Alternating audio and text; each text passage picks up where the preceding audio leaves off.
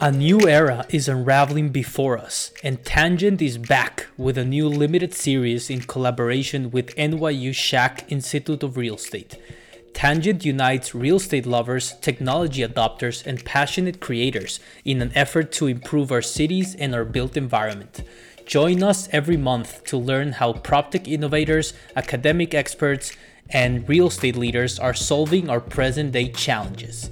If you're working on a PropTech solution, a nonprofit, or a small business that make our cities better and would like your mission featured on our features segment, feel free to email us at tangentcommunity at gmail.com. And remember, stay curious and always be learning.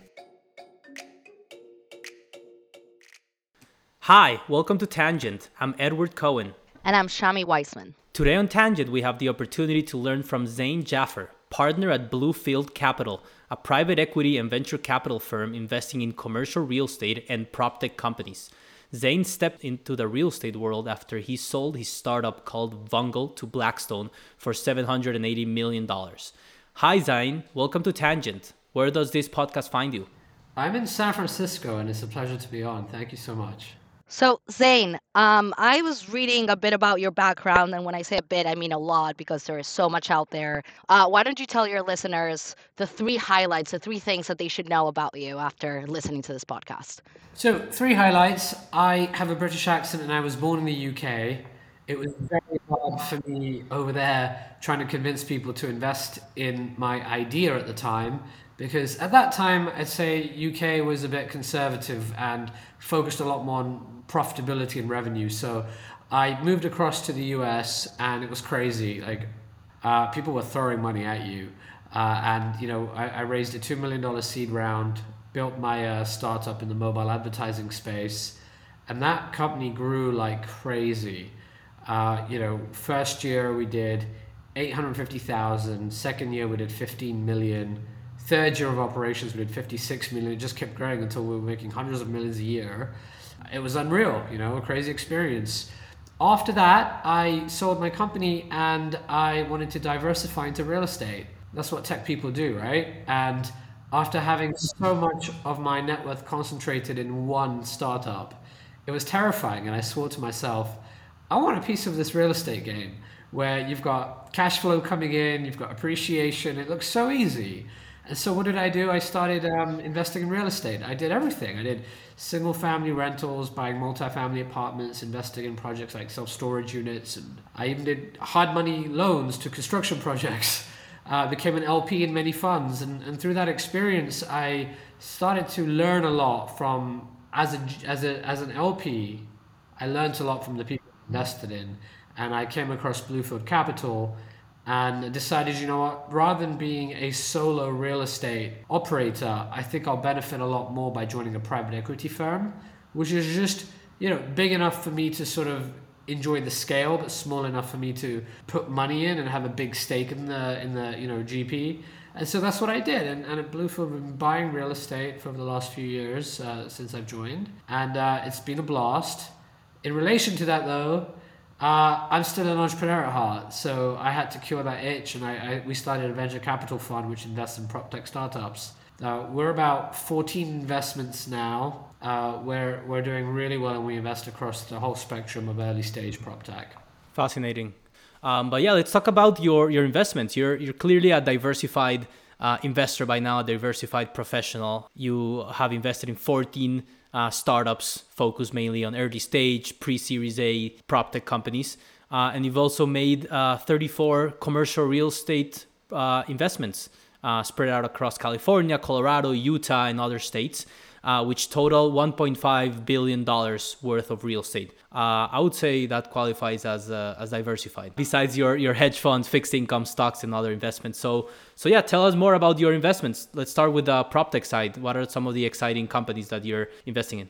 When I started out, I had the idea that let me invest in startups that can help our portfolio. A lot of institutional owners of real estate are frustrated that things run in a very inefficient way. And the theory there is, and I actually thought about this, I thought, you know what? Let me go hire a bunch of data scientists, let me hire some software engineers, and let me make our real estate fund really technology focused.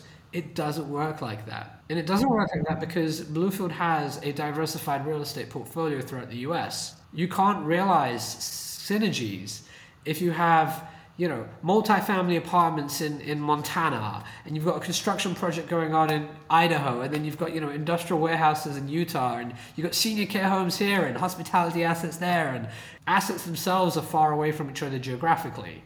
And then we don't, we also have third-party managers. So realize, you know what, it doesn't make sense to hire software engineers and data scientists. Instead, we need to find vendors, other software companies, hungry entrepreneurs that really want their first customer and are willing to help us improve the magic words NOI. So we thought let, us start partnering with startups and, and you know let's start investing in startups. So that that was uh, sort of the next evolution. You know we, we can't build a team internally for some companies it doesn't make sense. You know if you're an institution that just does like brokerage like a JLL or you know you're a property management firm and that's all you do like a Greystar they have plenty of engineers and data scientists but if you're your average real estate investor and you're spread out and you're not concentrated in one area then it makes sense to bring in technology vendors. And so we've invested in things that help our portfolio. Any, anything that improves NOI is my core focus because that's the beauty with real estate. If you improve your NOI just slightly and you apply a cap rate to that, a few thousand dollars in savings or, or profit can be hundreds of thousands of dollars in your valuation for property. It blows my mind. And so looked at everything. You know, we, we looked at ways to detect leaks of water in our portfolio we, we've looked at ways to streamline the check in process in our hotels by bringing in technology there, or reporting and accounting, even ways to extract more revenue from you know our tenants and improve the tenant experience. So a whole variety of prop tech really. Fascinating. No, I think it's super interesting how you you provide a, a distribution essentially for for the prop tech companies, the solutions that you invest in. Uh, so that also gives you uh, more credibility and and uh, key differentiator from other uh, either generalist or traditional uh, venture capital uh, that maybe don't have such a direct distribution within your your uh, real estate portfolio where you can really put these solutions into action. And you know that, that's really the core of it. When you look at the venture capital landscape, what you're seeing, and this is also happening in real estate too, you're seeing large generalist funds that are getting larger and larger, are moving upscale, and then you've got niche players that focus very particularly on a, on a, on a focus. It could be prop tech, it could be fintech, it could be metaverse, it could be you know something like that. And, the theory is that if you're in the middle, you're going to get crushed. The generalists are going to outperform you, and you can't you can't compete with them because they can write bigger checks and buy their way into deals. They've got more infrastructure and bigger teams, and you can't compete with the niche focused players because they have sector expertise they have credibility with the founder. You know, you're not just money, you're adding some real value. In real estate, I also see this happening. In, in the real estate sector, you've got funds that are uh, very large, and because of the function of being very large, they attract more LP dollars. They have lower return thresholds. They can, you know, make big moves. And then you've got your local player that focuses on a zip code or focuses on an asset class, and it's really going to own that niche. And if you're in the middle, eventually you're in a dangerous position uh, so yeah, that, and I think if you look at it from my perspective as a prop tech fund, right? When I come across a founder, I'm no longer just a, a, generalist VC who they have to be very elementary with regarding you know defining terms. We can get straight to the core concepts. We can talk about go-to market. We can we can go even further, and for me, de-risks things because if someone says something, I can validate that through my portfolio. If someone's pitching me a startup that can help our industrial warehouses, we, we're building tons of those and I can talk to brokers, I can talk to the you know facilities management or, or the you know investors behind that. We also have LPs that come from real estate. So I, felt this this makes sense to, to build a venture capital fund focused on prop tech makes a lot of sense. BizyDev is an NYC based business development firm that helps early stage technology startups find the right opportunities to scale their businesses. BizyDev provides business development as a service to companies like Clear, a cutting edge water and air purification system for real estate owners. BizyDev is driving Clear's expansion into the US marketplace. As their business development partner, BizyDev is finding early adopters across multiple asset classes, connecting its partners with strategic customers who have initiatives around sustainability, ESG, and wellness. BizyDev is ready to help the best early stage startups in the world have a differentiated product and service and are trying to establish their presence and develop their business. You can visit BizyDev's website to learn more at bizydev.com or email directly the company's founder, Jonathan, at jon at bizydev.com. That's J O N at B I Z Y D E V dot com. So, Zain, I've heard this story before, right? Where real estate funds are starting to invest in prop techs or VCs that only invest in prop techs trying to test those new companies with their LPs, whatnot, right? And sort of build that one ecosystem that makes sense. I'm curious to hear about your process in particular. What is it that you're looking for in these companies and these founders when they come to present their uh, their ideas to you? Are you looking for a product that is already out in the market? Is there something that is there a product that you're more open to testing with them in as part of your portfolio? Like what is what is your threshold? We started off very rigid. Like making a plan, you can build a great deck, you can put a great fund model together in a spreadsheet, and you can clearly set expectations with what you're going to do and what you're not going to do because you have to set some boundaries. As we've progressed, we've loosened our rules, and I like to say we break our rules quite often when there's a magnificent founder and it always comes down to the founder themselves. But to give you an example, it made a lot of sense. We own a lot of real estate, therefore, we should test and pilot products in our portfolio before we make an investment. Awful idea, I'll tell you why. Real estate moves so slow. By the time I complete that pilot, that startup's either gone bankrupt or they've gone ahead and raised the next round of funding it takes a long time to get things moving. Even though we have our own portfolio, you have to be realistic. Sometimes fundraising rounds move pretty quickly. And if you're a smart entrepreneur, you're not going to let it drag on. You're going to try to close that funding round as quickly as you can, uh, and you know create FOMO as you rightly should. Otherwise, things will drag on. And this is a, a shift I'm seeing with a lot of real estate investors who want to test out a product. They they're they're going to miss out eventually. So what we did instead is realize okay, we're not going to be able to pilot every single company that comes through. So we're going to do very quick due diligence. We're going to talk to our team and going to say, is this something we would pilot? Have you talked to other companies before? How does this company compare? So that's one thing we changed that we were very rigid around. The other thing we changed as a function of that was I wanted to focus on what I would say is pre Series A. Everyone wants to do pre-series A, you know. Ideally, that means they've closed their seed round, they're about to do their A round, and you come in and you say, "Look, I'm a strategic investor. You should let me invest at the last round's valuation. And, you know, I did that at the start and it was great because I got into great companies. But the theory there was here are companies that are mature. When we try to do a pilot with them, they're ready and they just need a little bit more traction before they raise the next round. Again, not a great idea because I found some of the best investments we've made were very idea stage, like pre seed stage you know, we, we took a random bet on a pre-seed company and we almost declined them because uh, they were just on that threshold of being a little bit too early. We wanted companies that had at least $100,000 in annual revenue. And for this company, they were probably at 30K annual revenue or whatever. We made the investment anyway, like very nervously. Turned out to be one of our fastest growing companies. They've grown, you know, revenue wise, probably 30 to 40x in just a year, which is crazy. And, you know, multi million dollar run rates now. We would have missed out if we did that right? And the best pre-seed companies, they do so well that if they hit product market fit early, you're not going to get a chance to invest in the seed round. Insiders are going to scoop it up or they're going to get the attention of a top tier fund who's going to pay crazy multiples. See, real estate investors are very cheap. We're very value focused. We always want a discount. We're very valuation sensitive. But why are we trying to minimize our risk when we should be trying to maximize our reward? One of my mentors, Ben Narasin, he said to me, It is delusional to try to mitigate your downside risk. It's your upside that you should be trying to focus on. So we've become a little bit less valuation focused, but we are focused on ownership.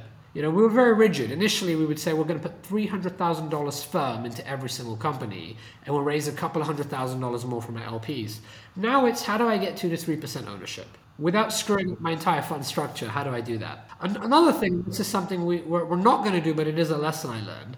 I invested in uh, one company, and I invested in it was a, a $45 million valuation, okay? Very high relative to what early stage investments are.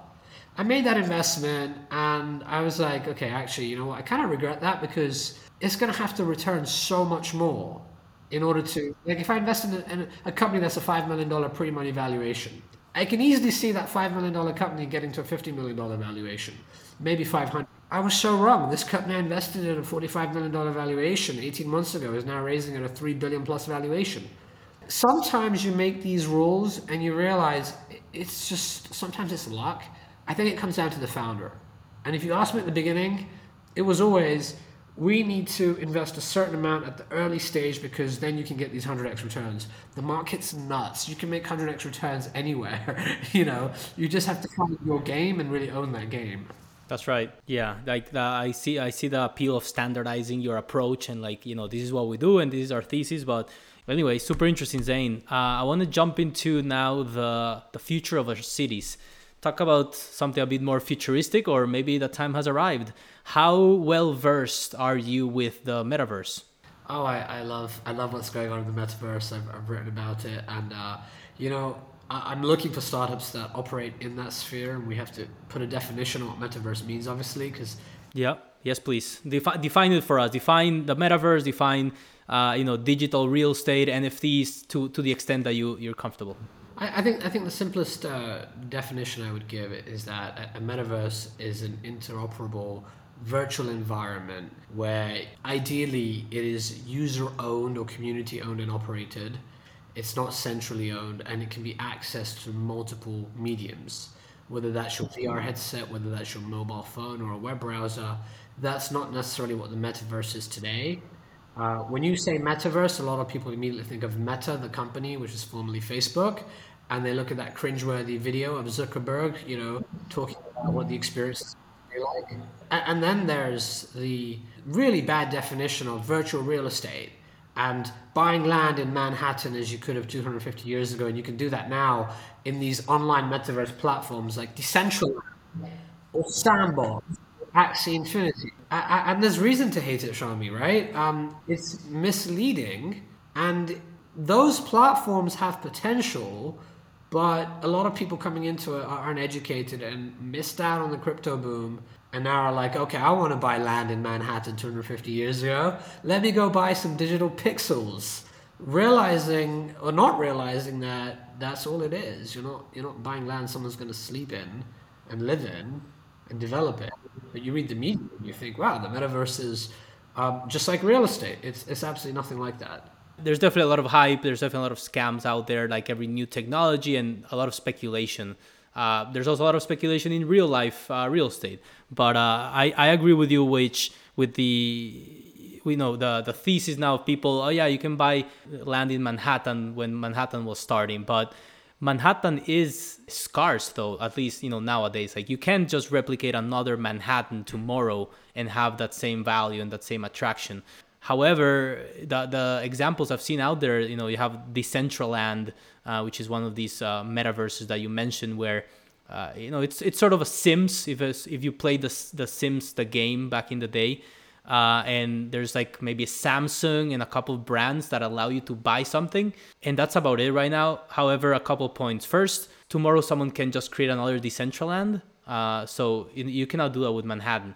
So I think just from the beginning, comparing real life uh, real estate to digital real estate is going to be a completely different thing if it's even a thing and the second thing i want to say is that buying right now on the on the on the metaverse samsung product it's probably way more not probably it's way more inconvenient than just one click buying from amazon so maybe it's to be the new generation that prefers something even more experiential uh, virtual but uh, at least right now you know the use cases uh, i don't see any real life use cases uh, which is the next topic. Uh, Zain, uh, I have here, we have here six use cases uh, that are, you know, around digital real estate, around NFTs, around, you know, the intersection of, of the blockchain technology with real estate. I'm to throw six topics and you can say, you know, there's potential or it's complete BS, you know, short answers. So first, fractional ownership of real estate to enable greater liquidity. Oh, absolutely. I think uh, we we saw we saw versions of this with CrowdStreet and other platforms where you could buy fractional pieces of real estate. What the problem was that it was fully centralized, with one entity. And I think what the blockchain offers here is a, decentralized version which allows immediate, think about it, being able to sell a piece of your home to someone sitting in a different country. It could be the Middle East, it could be in Latin America, and they can buy that piece of it without all these uh, access issues. So it's probably one of those fundamental disruptive, like that, that'd be the number one most obvious use case for me. Great, great to hear. I also think there's a lot of opportunity there to democratize real estate investing, un- unlocking a lot of value, especially in emerging economies, like you mentioned. Next, uh, disintermediating uh, some of the intermediaries in real estate, title, escrow, uh, you know, t- deed, ownership, ledger. Could we use blockchain more effectively for that? Hell yes, absolutely. And I'll dive into that a bit more. People think about disintermediating because oh you don't have to go through the bank or the escrow agent or the title company. It's not that. What blockchain offers you through smart contract is the ability to automate workflows. Often the real estate industry is just very slow and bureaucratic. Deal can take months and months to close because it has to go through many layers. Where i think the power is isn't necessarily disintermediating it's making things more efficient. Because I think if you try to disintermediate, look, as a, as a venture capitalist, I can tell you, if you try to crush the agents, they control a lot of distribution and access, and people would rather try something true and tested when they're gambling with their net worth here. You know, if, if your home is your largest net worth, be very careful. You don't want to just try this experimental platform. So I think it's the agents that embrace the blockchain to optimize their workflows are going to do well. But I can also see a later on version where they're completely disrupted and it's all governed, you know, by, by a, a, community. Completely agree. And uh, yeah, the whole element on decentralization, I think there's a lot there. Uh, however, there's a reason why we have centralized a lot of the internet because it's convenient because of the same efficiencies. So I do want to see the, you know, I don't think, I think it's also wrong to think, oh, super centralized or super decentralized. I think we're to go towards decentralization However, I think there's always uh, we always find convenience uh, and and some trust, you know, reliability in having a trusted third party, uh, like you said. And I didn't mean uh, disintermediate that disintermediaries completely, uh, but you're right. Technology, you know, you either adopt technology or technology will will end up eating you one day or your job. I hear you guys when when you say like, yeah, I, I like this use case. I mean, it, it's been done already, right? But when we say like democratizing access to real estate, right? I mean, anyone can go in right now and like buy a share of Vornado, buy a share of SL Green. There is access to real estate that uses technology right i mean it is buying public equity so i feel like we we as a whole should be doing a better job at explaining like why this is important, right? It's because it's different type of asset classes. So it's like actually picking one asset versus like a full portfolio. But I don't know. I think there's this is like huge tangent for me, but I just think there's like so much more to explore there and so much more that we need to educate the masses on what this means uh, versus just using sort of buzzwords, you know, which is it's hard to do obviously, especially if we're just like having a, like a short conversation. But this topic sort of like boggles my mind. I just like keep on going a bit in circles. And, and you, you're onto something there because we're able to buy today through stock exchanges fractional ownership in massive companies with very complicated you know revenue models and production uh, supply chains why can we not trade real estate like hedge funds can trade other assets in a quant driven way? And i think all of these buzzwords really point to that need. We want to see real estate instantly traded without too many processes and barriers. And right now real estate is the purview of the rich if you're if you're wealthy you have access to investment grade products that generate great returns. And if you're not you have access to archaic mortgages and you know credit criteria you need to meet. And it takes forever to to own and live the american dream. And it shouldn't be like that. It should be instant and quick and democratized in that way in today's digital age users look for offline and online experiences to connect with their favorite brands You've probably heard the word NFTs a lot by now, but you're still not sure what they are or how they can help your business.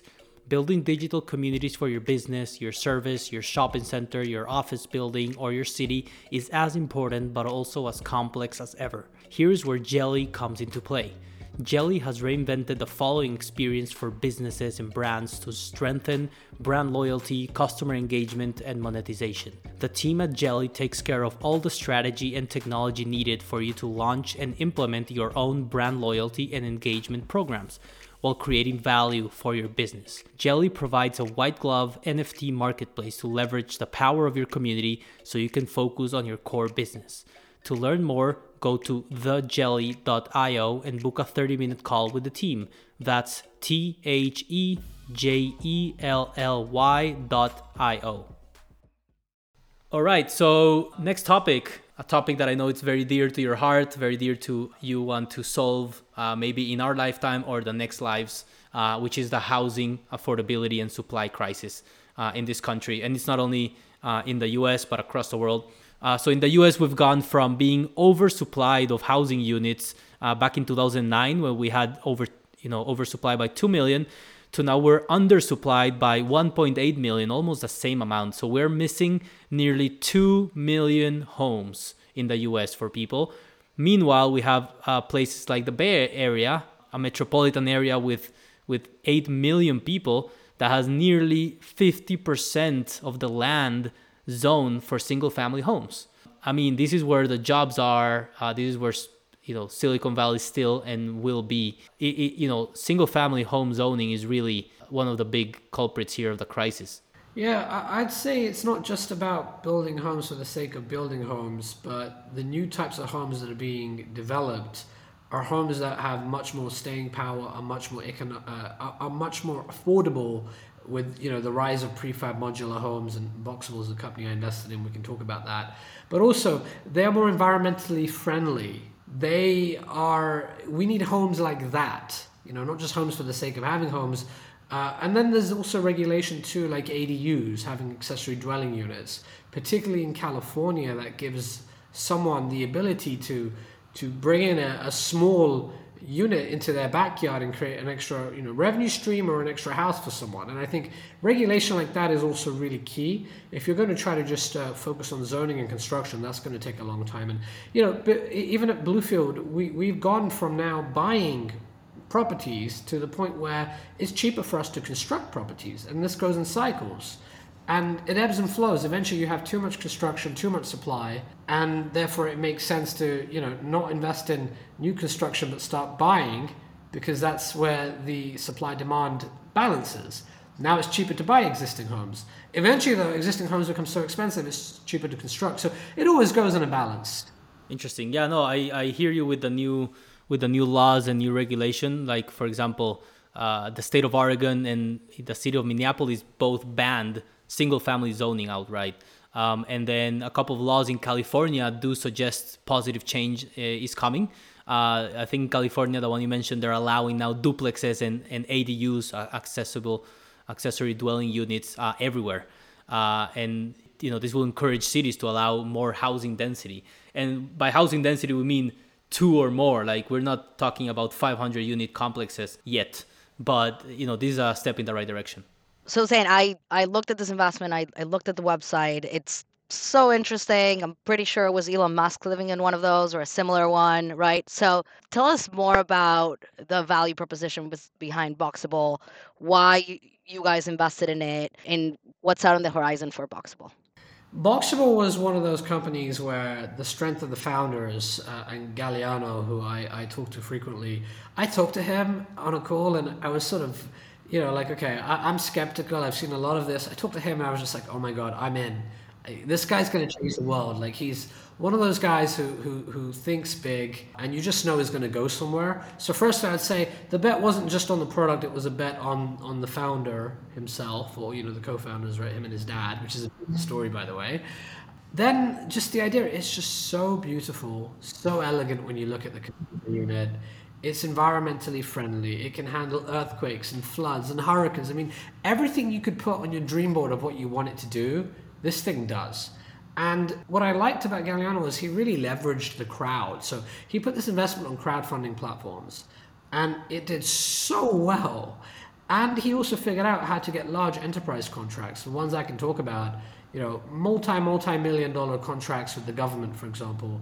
I think the Department of Defense Um, and he's taken the product now to a point where there's a billion dollars plus in pre-orders. I mean, that's a billion dollars plus in pre-orders, you know. That's a good problem to have. And then the other idea behind Boxable is that he's thinking in a very modular, stackable framework where you can stack boxes on top of each other, and you could technically build apartments and buildings and however high you want to build them, however wide you want to build them. And I just thought to, to myself like, wow, this is how housing should be. Now they've started to, you know, they've got a beautiful factory in, in Nevada and they are shipping products or they're shipping their boxes, boxables rather.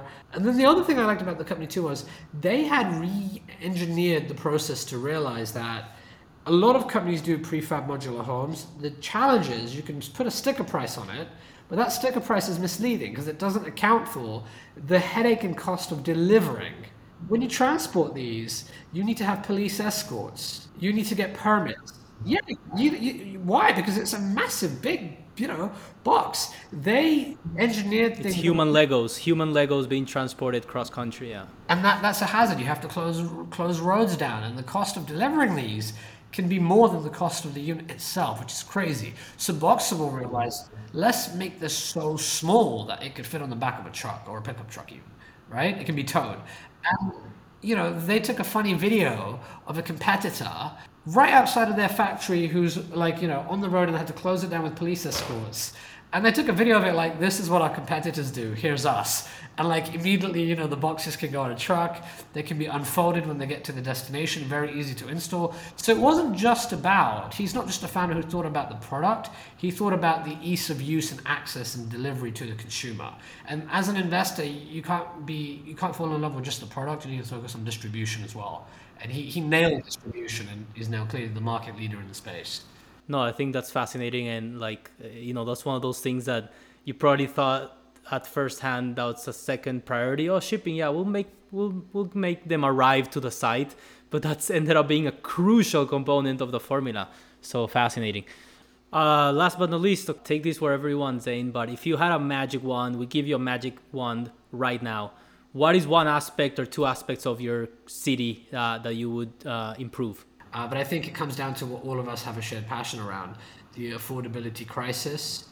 I think regulators getting in our way, our being society, not as an evil developer, right? I mean, as stakeholders in society, uh, regulators keep, you know, doing nonsense things.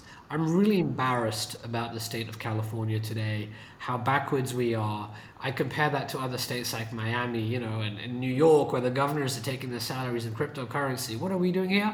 We're taxing innovation, and you know, we're making it very difficult. And I, am very, you know, upset about the state of things in California, the homelessness problem, uh, the level of crime, and so little that's happening to, you know, let people get away when there's clear evidence they committed a crime. And, you know, shoplifting, and I, I'm I'm scared to take my children to to the mall. I've done that, and it's not been a pleasant experience. And I see, you know, Florida, I see Texas, I see other states doing great things, and I really worry that this great city that I live in, San Francisco, is just not doing the things it needs to do, uh, getting in its own way. I worry there's a risk it'll become like, you know, how Detroit became eventually.